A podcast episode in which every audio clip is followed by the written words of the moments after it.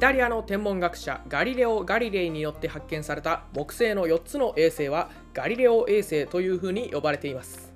中でも最も内側を公転する衛星はギリシャ神話に登場する女神にちなんでイオというふうに名付けられています。木星の英語名ジュピターの由来が古代ローマの最高神ユピテルから来ているということで、えーこれはギリシャ神話でいうとゼウスに相当する存在だと言います。したがってそのジュピターの第一衛星にはゼウスの愛人であるイオの名前が付けられたということですね。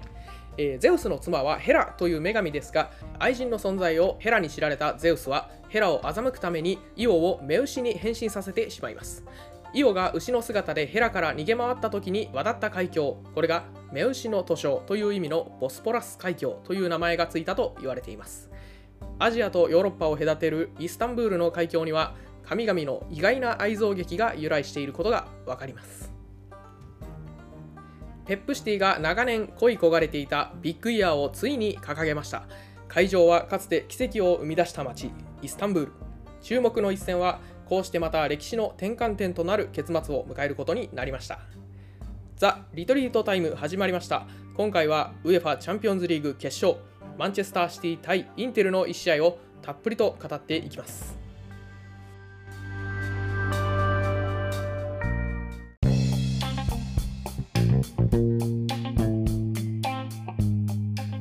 こんにちはマドリディスタの吉藤です三流ユナサポの開きです。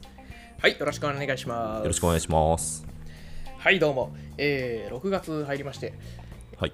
梅雨ですね もう今日も雨降ってますね。もうほんとね湿気がとにかくすごくてあー、確かにな。しかも暑さも相まって、もうジメジメもうしてて、うん暑くて、もう寝苦しいですね、本当に、毎日。そうですね、うんえーこの季節は嫌なんですけども、はい。えーまあそんなことばっかり言ってられませんわ まあそうですね。うん、今日ねの話題もそうですし、はい。えービッグマッチいやついにシーズン最後の試合ですかチャンピオンズリーグ決勝が終わりましてはい。終わりましたね。えー見ました？いやーいや、リアルタイムでは見てないんですけど、見ましたよ。あそうなの？はい。はいはいはい、えーマンチェスターシティ対インテルということでしたけども、はい結果はえーマンチェスターシティが1対0で勝利。優勝ですね。おめでとうございます。おめでとうございます。初優勝、おめでとうございます。初優勝チャンピオンズリーグ初優勝。えーっとはしえ新しい王者が誕生するのはまあなんかすごい久しぶりらしいんですよ。おー、まあ確かに。言われてみれえば、いつだ？えちいつだ？チェルシーとか以来じゃないですか。2011年1112シーズンみたいなことかぐらい、え、アットレティコで取りましたっけ？取ってない取ってないですよね。チェルシーとかぶりじゃないですかね。じゃあもう久しぶりだねいやー、11年、2年ぐらいぶりってことですよね。うんすごっ。いやーすごいやあーどうやら23チーム目の王者らしいですおーそあーやっぱそんな結構す結構少ないんですね。まあ、少ないですね。長い歴史でも。うん。いやーおめでとうございます。あおめでとうございます。初優勝か。いやーすごいじゃないですか。いやー、うん。あんだけリーグあんだけトレブルと一緒にやるなって言ったのにやっちゃいましたね。本当に。いやったね。もう薄まるからね。やーだからほんと。12年前のチェルシーもはいはい。結局そのお金を持ち始めてから10年ぐらい経ってるわけですよ、はいはい。でまあチャンピオンズ取って。で、まあ、今回のシティもね同じぐらいのペース感ではあると思うんですけど、うん確かに以前のチェルシーはねその6位でしたから取った時。ああリーグがダメダメでしたもんね。うん、ん。今回のシティ初優勝で、えー、3冠ということで まあちょっと薄まっちゃうんですけど。いやそうっすよね。うん。いやでも。いやーすごい。すごいっすね。うん。とにかくやっぱりプレミアリーグでやっぱ過密日程のちょっと頭おかしい日程じゃないですか。はいはい。そんな中3冠っていうのがやっぱねめっちゃすごいと思いますよ。そのこの忙しいリーグで3冠取ってるっていうのは。うん確かに、うん。あのー桁外れに。リーガが強かった2010年10年代とかはもう本当にプレミアがチャンピオンズリーグで勝てないのは国内国内の競争力とかあと日程が辛いからだっていう風になんかこう自分で原因づけてましたもんね。ね全くあそう言ってたね。そうそういうこと。そういうこと言ってますね、うん。はい、であとなんか国内のレフェリングが甘い甘いというかあファール見逃しすぎて チャンピオンズで勝てないみたいな。ねあそんなのも言ってましたけど、まあ、確かによく言いますね、プレミアリーグを見てる人は。はい、うん。いや見事に優勝したということでちょっと今日はチャンピオンズリーグ決勝の1試合を、えー振り返っていこうじゃないかと。ねはい。え。うん。試合終わってこれ翌日か翌々日かそんぐらいに撮ってますんで、うん。はいまだまだほやほやですよそうですね。ちょっと語っていきますか、ここは。語っていきましょうはい。はい、えートルコのイスタンブールで行われたこの1試合ですけども、はい。えーまずスタメンからちょっと言っていきましょうかねはい。お願いします。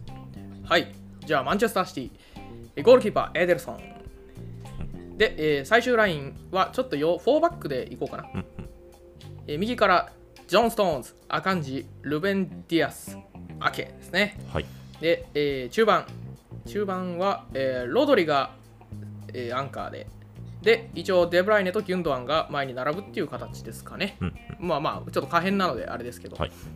はい、で最前線右からベルナルド・シューバー、ハーランド、グリーリッシュ、ということですね。一応初期配置433ということなんですけど、まあ、えー可変ですね。はい。はい。対するインテル、インテルは、えー、とお決まりの352でした。はい。ゴールキーパー、オナナ、うんえー最終ライン、5バックで紹介します。えー右からダンフリース、えーダルミアン、アチェルビ、バストーニ、ディマルコ。はい。えー中盤3センター、バレッラ、ブロゾビッチ、チャルハノール。はい。最前線、ジェコとラウタロ・マルティネスということですね。はい。はい。まあ、怪我人の情報なんか、ムヒタリアンが間に合わなかったみたいなのもありますけど、まあまあ、それ以外はベストメンバーっていう感じですか、両方。そうですね。ムヒタリアンも後半出てきましたからね。そうですね。うん。ええで、一応、カエル・ウォーカーが、えー、となんか怪我っていう話もあったんですけど、まあ、間に合ってはいたけど、はいはい。最終的に人選はアカンジ・ルベン・ディアス・アケに右サイドバックとしてストーンズ。うん。うん、まあ確かにちょっとウォーカーも今季ファーストチョイスなのかっていうところがありましたしね。この4バックが結構多かったっすよね。あ、そうなんだ。うん。うんうん、あのー右にストーンズを置いたっていうことで一応この初期配置でジェコとラウタロ・マルティネスに対してルベン・ディアスとアカンジをもうそのままぶつけるっていうことにしましたね今回は。ああ、確かにそうですね。うん、なんで偽センターバックではなく偽サイドバックとしてのストーンズ。うん。ということでした。まああの快速ウィンガーとかがいない回だからまあウォーカーじゃなくてもっていう判断かもしれませんねうんだと思いますねうん。ということで、はいえー試合の内容をちょっと見て、あもうスタメンそんな感じ？大丈夫ですよね。ああまあそうそうですねはいうん。はい。ちょっと試合の内容を見ていきますか。はいえーまずは、前半は0-0で折り返したんですね。はいそうでしたねまあちょっと前半からいきます？じゃはい、前半からいきますかあはい。はい。前半、一応じゃあもうちょっとスタッツから言うと、前半スタッツはね、シュート本数4本ずつ。おで、えー枠内シュート、シティが2本、インテルが1本。で、ポゼッションは62対38おーということですあ。意外とシティモテてたんですねえー持ってたみたいですね。うん。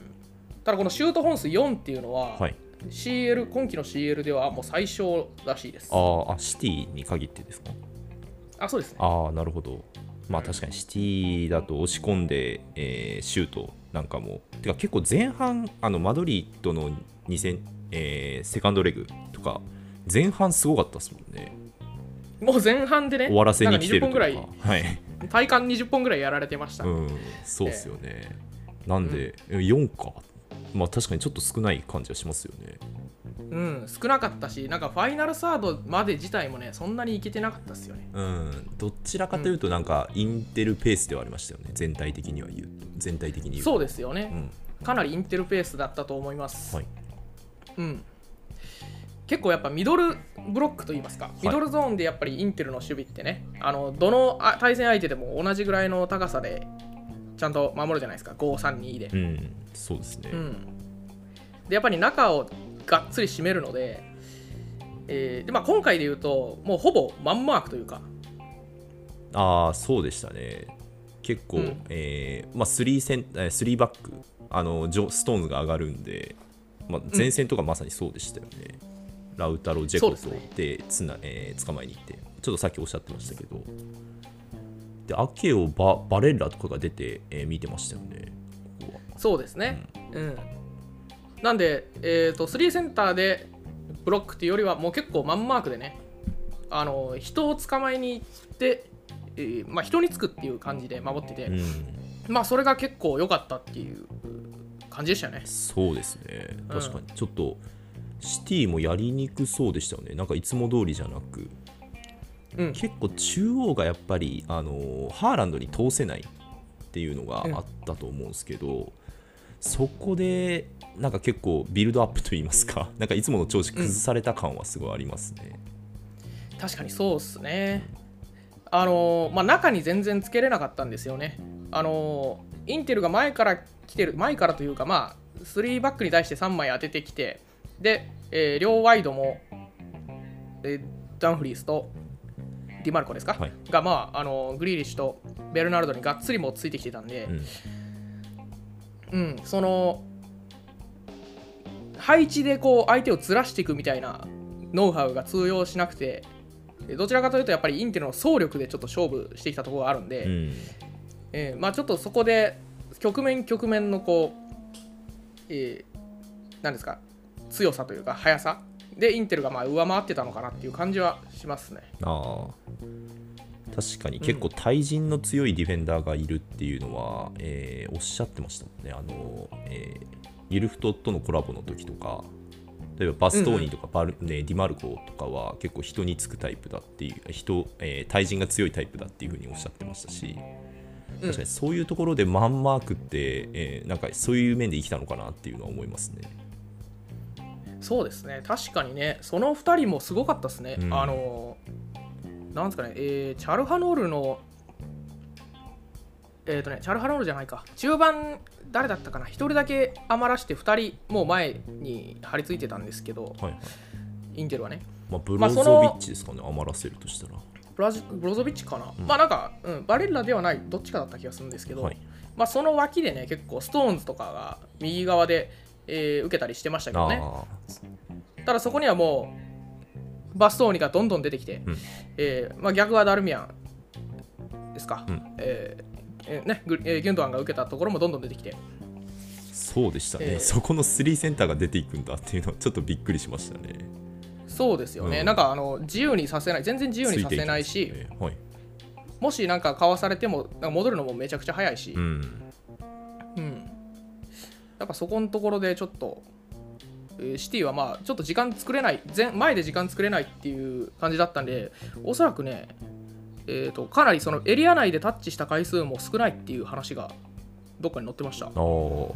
まあ確かにうん。ハーランドの、えータッチ数といいますか前で触ったっていうシーンがほとんどなかったから、もうそういうことでしょうね。そうなるんでしょうねやっぱり。そうですね、まあハーランドね試合通して2回かなエリア内でのタッチは、おおうん。そんなに抑えられてたんだね、シュート1おう。本あの抜け出してシュートね、はいはいはい。ありましたけど1回。あれだけみたいですね。ああなるほど。うん。ハーランドは結構抑えられたなって感じですようね。ん。いやハーランド相手にも確かにマンツーで行くのは 結構怖いですけどね。ね怖いっすよね。うん。そこね怖いな、そう。デブルイネとかも、うん。あその1本結構ね、あのデブルイネからこうスルーパスで1本めちゃくちゃ怖いシーンありましたけど、はいはい。うん、まあ、あの、まあ。オナナがセーブして、うん、いやーやっぱオナナ効いてましたねやっぱり。まあそのセね。まあセーブもそうですけど。うん。あのビルドアップのところとかもね、うん。うん。うん確かにアチェルビが上がって 3, 3バックみたいなオナナが3バックみたいな感じになるっていうのはなんかあの、うん。ベンフィカとの戦いの時聞いてたんですけどあまさにそんな感じだなっていうみ思いながら見てましたねですよね、なんかあれでね、いつも外切りのプレスみたいなのが若干無効化されるというか、うん。えーそのブローズミッチ、アンカーの選手とアチェルビの2枚に対して、大体こう、相手の2トップだったり、1トップ、トップ下だったりがはいはい。当たりに行くんですけど、まあ、その、それをこう、低い位置に固定しちゃうから、キーパーは割と自由に持てちゃうんですよね。う。ん。で、そこからの放り込みみたいなのが、パターンだと思うんですけど、はいはい。ね、外切りプレスがね、それで無効化されるっていうのは結構ね、大きいところだと思いまうす。ん、そうですね。ただ、まあ、今回に限ってはそのそ,、まあ、そこまでは良かったけど、オナナのロングボールみたいなのは、ジェコ、ラウタロ・マルティネス、はい。あとまあ後半ちょっと出てくるルカクうん。も、まあ、勝ててはなかったんで、まあ確かにそうですね。ルカクが何回かってあったんですけど、ジェコはそうですね。そういうシーン結構期待してたんですけどあんまなかったですよね、やっぱルーベン・ディアスがめちゃくちゃ強かったですね。うん。まあしかも、アケアカンジもいますしね、うん。そうですね、アケアカンジ、その辺が割と空中戦で勝ててたので、うん。えーまあ、そこで回収できてたのは、まあ、シティの良かったところですかね。まあもう今季通してやってるこの硬さっすよね、うん。ねえ強いですね、やっぱり。はい、で、えーっと、前半のトピックで言うと、もう一個ね、はいデブライネですか？いやーデブライネがですよね。ねえ、かわいそうに。いやー。なんであのデブライネ、えーデブレイネと、えーハーランド、あのーチャンスシーンがあったんで、えーまああんな感じでこうチャンス作れてくるのかなっていうところだったのでここは痛いだろうなってちょっと思いましたね、ねえ。いやこれもちょっと厳しいんじゃないって思っちゃいましたね、まあうん。結果的になんかねそこまでチーム力落ちずすごいなとは思いましたけど、はいはいねえやっぱデブライネ。あーなんかででなんかね2シーズン前も2シーズンですかはい。うん。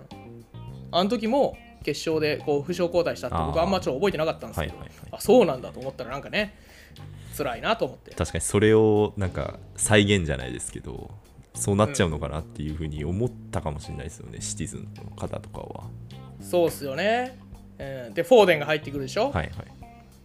えー同じ位置でフォーデン使ったのなんかあそれどうなんかなって思いましたけどね。結構戦い方変わっちゃいますよね。ああまあそうですね。同じようなこと。まあすうんちょっと違いますもんね。うん。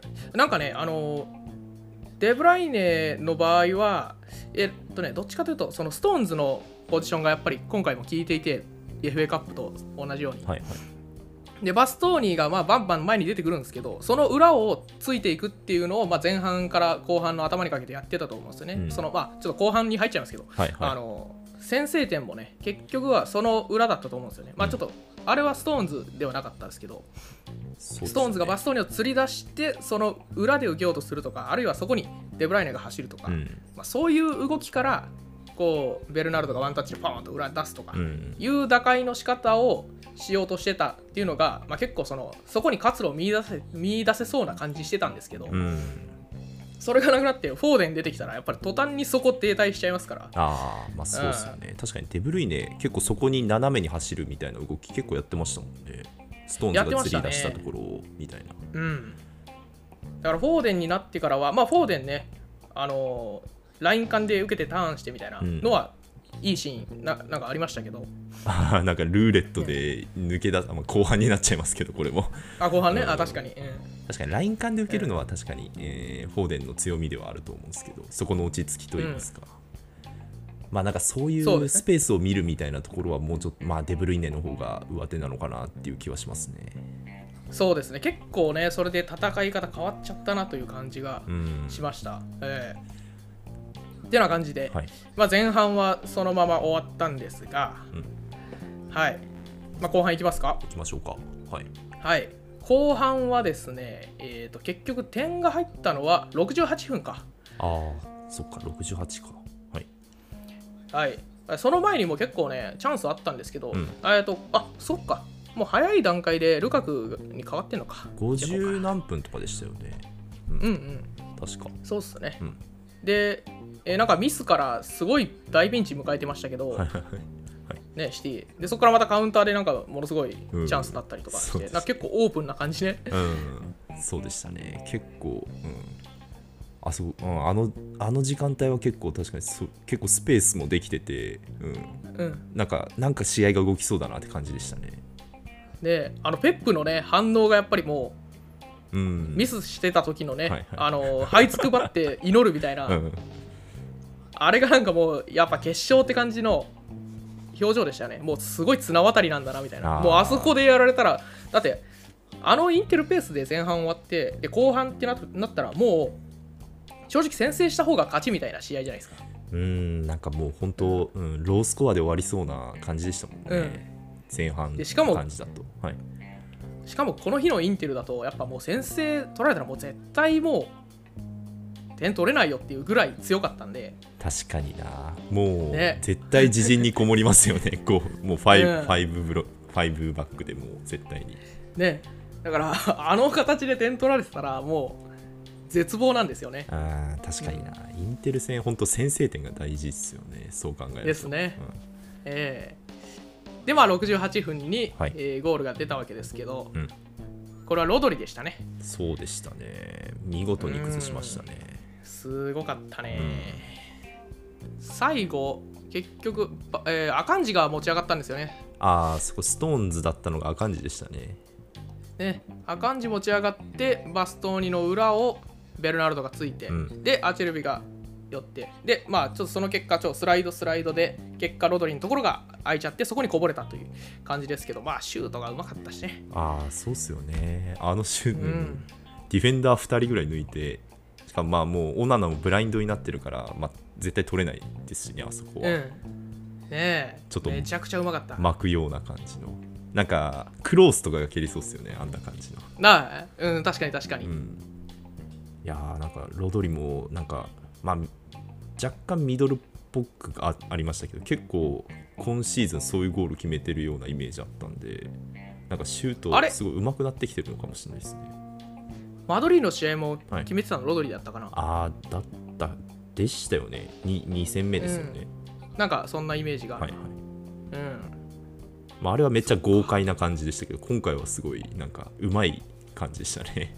うまいね、うん。当てて決めたみたいなね、うん。まあでもまあいいスピードもありましたし。そうっすね。ええすごかった。なんかアアチェルビに当たったんですよね、確か。ベルナルドの折り返しがあそうですね。うん。でよりマイナスになってロドリに渡ったみたいな感じでしたね。うんうんうん、そうですね。まあちょっと不運だったところもあるかもしれないですけど。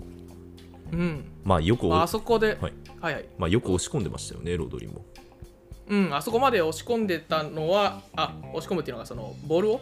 あボールというか、えーまあ、人か、えーロドリがいましたよねよくあそこに。あよく詰めてたねって感じうん。そうっね、うん。いやそうっすねほんとね、うん。えーまあ、あの形というか、まあ、ずらしてずらして結果的にはこぼれた球ですけどやっぱちょシティのやりたかった形に近いのかなという感じはしますね。そうっすよね、はい。うんでまあそっからインテルもねめちゃくちゃ攻めてたんですけどね。うん、そうっすいやよねそうね。惜しかったんですよ。いやもう最後30分ぐらいもうずっとやっぱ応援してましたからインテル 頑張れっつって、えそうっすね。ルカク頑張れって思ってましたね。ーねルカクね、うん。いやちょっとね決定機あったんですけどティマルコとかルカクであったんですけどね。うんそうしたよね。いやああいうとこなんかルカクも何回か競り勝ってましたよね。ゴール前とかで、ーあーなんかフリーでねヘディングしたりはしてましたよ。うん、あとなんかディマルコが惜しいシーンも、まああれ競り勝ったっていうのかな。なんか、えールカクが競ってこぼれ球をディマルコみたいなシーンもあったと思うんですけど、あそうやったかなあの辺。んそうっすよね。なんで結構ゴール前で存在感はあったんですけどねルカクも。うん。なかなか、いやーちょっとねワールドカップがあフラッシュバックしちゃいますねルカクのクロアチア戦のねなんか4度の決定機を外したみたいな。ああありましたっけ？ちょっと忘れてました、えーちょっとはい。僕はあれを思い出しちゃいました。よあの リアルタイムでやっぱりルカクがね、はい。ツイッターでこう叩かれるわけですよ。あ決定機を外したりあはい。ディマルコのヘディングにぶつかったりして、はいはいはい。ああルカクまたかわいそうにって思っちゃったんですけど。ああそうか今回も今回ツイッターになんかルカク邪魔とか書いてありましたよね。ねえもうひどいこと言うもんですよまあまああのディマルコのヘディングのまあ軌道にいたっていうことで、うんえーまあね。まあちょっと終盤まで結構ここはねエデルソンのセーブがすごかったですよ。いやー最後はやっぱり。そうでしたね、うん。ええ。最後の最後の、えーセットプレー、はいはい。もう一番さラストプレーのセットプレーもエデルソンのパラドンで締まりましたし、うんうんうん。やっぱあの前半の大ピンチもね前半だったよね、はいはい。あ後半の頭か。の大ピンチも、はい。やっぱりラウタロのシュートをエデルソンが止めたっていうのがやっぱ一番でかいから、うん。うんまあそうっすね。確かにラウタロもあそこ、うん、惜しかったっすね。本当に。いやーそうですね、まあ、こんだけやられてて勝てるっていうのはやっぱりエデルソンの力、まあ、キーパーが良くないとトーナメント勝てないんだなっていうのはここですよね。いやー、まあそうですね。なんか前半っていうか前半の話でもオナナ褒めましたけど、本当に、ううんんこのレベルになってくると本当、うん、キーパーも本当に、えーうまくなければ勝ち上がれないんだなっていうのは本当まざまざとこの試合は思いましたね。うん、そうですね。うん両キーパー本当にすごかった。うん、うん。ということで、はいえー1対0で見事チャンピオンズリーグ優勝はマンチェスターシティということですよ。いやー、すごい。いや、今季ねベストチームって言っても本当過言じゃないですね。そうですね。ベベストチームなんですけどね。実際ベストチームだからねそうっすねうんただやっぱそれをここまで苦しめたインテルもねすごかったしいやそうですよね。あの FA カップの話ちょっと先週ちょっとしたと思うんですけどストーンズにマジで、あのユナイテッドは本当好き勝手やられてたんでうん。あんまりこの試合ストーンズめ、えーまあ、目立つシーンはありましたけど、まあ、フリーに、えーさせないっていうような動きは、えーインテルがさせてたと思うので、まあ、こういった戦い方もあるんだなっていうふうには思いましたね。そうですね。ストーンズのなんかあの好きにはやらせなかったというか、うん。持たせてもなんかストーンズの苦手ななんていうんですかもう後ろにパス出すしかないみたいなうん。状態に持っていけてたんで、そこはねやっぱりうまいなと思いましたね、うん、そうですね。うん、あとなんかやっぱ3バックのチーム苦手なのかなっていう感じはちょっとシティあシティがしましたよ。ああ、うん、そうですね。確かに。なあのブライトンじゃねえわ。ブレントフォードかなあのエティハドで2対1で勝ってたみたいですけどあれも3バックでねああ、そええうか。ブライ、えーブライトンじゃないわ。ブレントフォードに2敗してますもんね、今年、シティは。ねダブルでね、うん。うんエティあのエティハドで負けてますんでおー確か、うん、やっぱねその今季のシティの、まあ、最近の形だとやっぱり3241みたいになると思うんですけど、はいはい。前線のハーランド含めた5人に対してその丸ごと5人ぶつけられるっていうのがねやっぱ3バックというか352だとうん。でかいと思うんですよ。ああ、まあ確かにウィングバック含め、まあ5バックにできますしね。そこ5、もう、てか、要は5レーン全部、えー、5人で対応するっていうことですよね。そうですね。なんでそこを、えーしかもインテルは、えーめちゃくちゃ捕まえに行ったと、うん。ボール出たらすぐ、えーどんどんダイナミックに出ていくと、はいはい。センターバックも、うん。うんっていうところが功を奏したのかなっていう感じがしたんで、えーまあ、ペップシティは今後こういう相手に対してじゃあまあどう戦っていくのかみたいなまた進化を見れそうなんで、うん、まあえー確かにな。まあ、ちょっとそこにも期待したいね。そうですね、まあ、ただやっぱインテルも前半結構捕まえに行った分後半疲れが結構目立ってたなっていうのもあるんで、うん。まあ、うん。5人交代できるから5人出せるっていうのもあるんですけどやっぱシティはあの替え替えで入ってくるのがウォーカーとかねあのフォーデンとか、もう生き生きしたタレント。っていうかもうスタメン級が出てくるのもあるんでちょっとそこら辺もなんか戦力差といいますか、そういうのもちょっとありましたよね。確かに。そうですね。ウォーカー出てくるのはちょっでうん、ちょっとすごいな。ずるいっすね。後半走り負けないですからね、彼だと。そうですね。うん、うん。でまあ結果的に最終スタッツは、はい。シュートオン数はシティが7本で、えーインテルが14本。おということですね。倍打ってます。おー。枠内は、えーシティ4本インテル6本ということで、うん。シティ後半3本しかシュート打ってないんですよね。おー。あまあ確かにな。おおでもそのうちの1本を決めたってことですよね。ということですね、はい。でポゼッションは、えーシティ56のインテル44ということで。えー、でもなんからしくないっすね、このスタッツシティは。すごいな。うん相当苦しめられたっていうことですよね、うん。うん。いや、すごい。いねや、インテルも大健闘ですね、本当に。大健闘、うんもう素晴らしい試合でした、いうん。やー決勝面白いないや、毎年。いや惜しかったんすよ 惜しかったのよね最後までそうでしたね。ちょっと不運が続きましたね、インテルは。ねはい。まあそんな感じでえっ、ー、とシティ無敗優勝だそうですおあ、チャンピオンズリーグですか？そっか。そおー。あそうか。引き分けとかありましたけどそうっすよね。うん。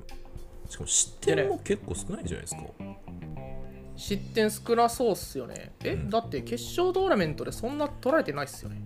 ああマドリーに1点取られたのとあと何かあったっけ？バイエルンに取られてないっすよね。どれだったかな？ああそうですね。11みたいですね。ファースト、えーセカンドレグかああそうかそうか。じゃあバマドリーとバイエルンとに1点ずつ取られたぐらいですね。そうですね。あライプツィヒにも取られたか。おお11か。そうなんだ。あじゃあ3点か。まあじゃあってことであじゃあグループリーグ2点だから合計5点。おおいやそれもすごいな。いいね。いや硬いな、えはい。硬い。無敗優勝はね今まで少ないみたいですよ。おおそうなんですね、えっ、と0506バルセロナはい。と、えー、0708のマンチェスターユナイテッド。と1920のバイエルン。はいはいよ4チーム目ですか？おお4つ目らしいです。いやそれ初でやるの。無敗優勝、うん。まあバイエルン1920バイエルンは、はい。あのパンデミックでねシングルレグでやったんでああそっか。まあ無敗というかまあ勝たないと上がれないんで、うん。あれですけど試合が少ない。なるほど。2試合だけやけどねでも、はいはいはいまあシティ無敗優勝すごいね。いやーうん。なかなか負けないっすよねこの硬さだと、うん。そうですね、なんかもうあれだね。ついに優勝しちゃったというか、はい。永遠の対抗馬みたいな感じで僕は思ってたんですけど マンチェスターシティ。いやーそうっすね。なんだかんだ負けるんじゃないかなと思ってましたけどね。うんついに本命と言える存在になってしまったというか。いやーそうですね。ちょっと。チャンピオンズリーグでも、うん、まだペップがやるのであればこの強さは本当に続きそうな感じですよね。ねえディフェンディングチャンピオンとして来年。まあ若干ギュンドアン・デブライネあたりはその高齢化というか。はいはい。まあ、ベテランになってきてるので、まあ、でもね、その辺の世代交代、毎年うまいですから、グリーリッシュとか、えーカルバン・フィリップスも来年はね、出てくるでしょうし、確かにちょっと1シーズン置かなきゃいけないですもんねシティの選手の評価は、そうっすね、まだだから、グリーリッシュもね、そのパターンだったし、うん、えー多分あれ、あの人もそうなんじゃないかな、ベルナルドも、確かそうでしょ。ああそうですね、うん、だからまあフィリップスも来年はい。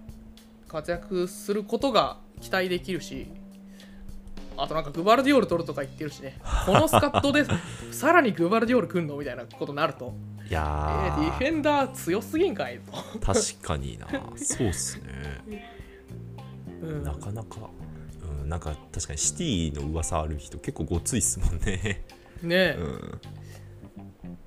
いやー。まあ全てを獲得した翌シーズンってでもねちょっと難しい気がするんでモチベーション的に。あーそこっすよね、えうん。だからそこをどう乗り越えるかですね。確かにちょっとやりすぎた感がありますしね、うん。まあでも、えやっぱ、え3連覇してるわけじゃないですか国内リーグも。うん。やっぱそこら辺うまいんでしょうね。なんか、えーグラウディ、えーペップもそこのマネジメントが結構うまいんじゃないかなって思いますね。選手を植えさせるのがね、うんえー大事ですよね。そうっすよね。はい。ということで、はい。えーチャンピオンズリーグ終結ということですね。はい。終わりましたね。いやー楽しかった。そして シーズンも終了。いやー終わりました。終わったね。2223はい。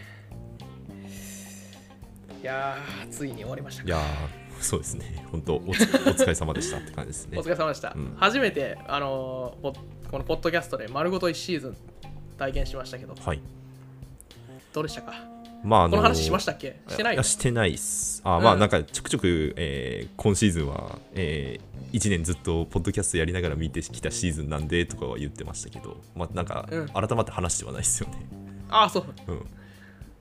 まあでもあれっすよね。やっぱなんか音声に残す残せるからすごいいいっすよね。なんかあのシティの、えーまあ、これ数回前ですけどシティの戦い方とかこう、えーまとめでやりましたけどなんかこういうチームなんだなっていうのをなんか、えーまとめておくことで聞き直してなんかチャンピオンズリーグ見れるとかもありますしなんか当時の自分の考えとかをまとめれていいなっていうのは個人的に思いますね。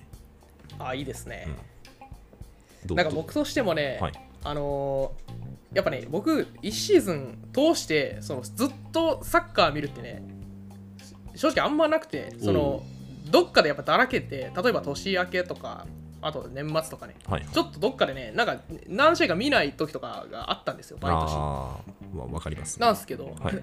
なんですけど今年はねあのポッドキャストやってたんで全部見ましたしまあワールドカップもあったんで、うん。えー絶え間なく見ててあ楽しいなってやっぱ思いましたんでうん、これやってよかったなって思いますね。なるほど、ね。うん。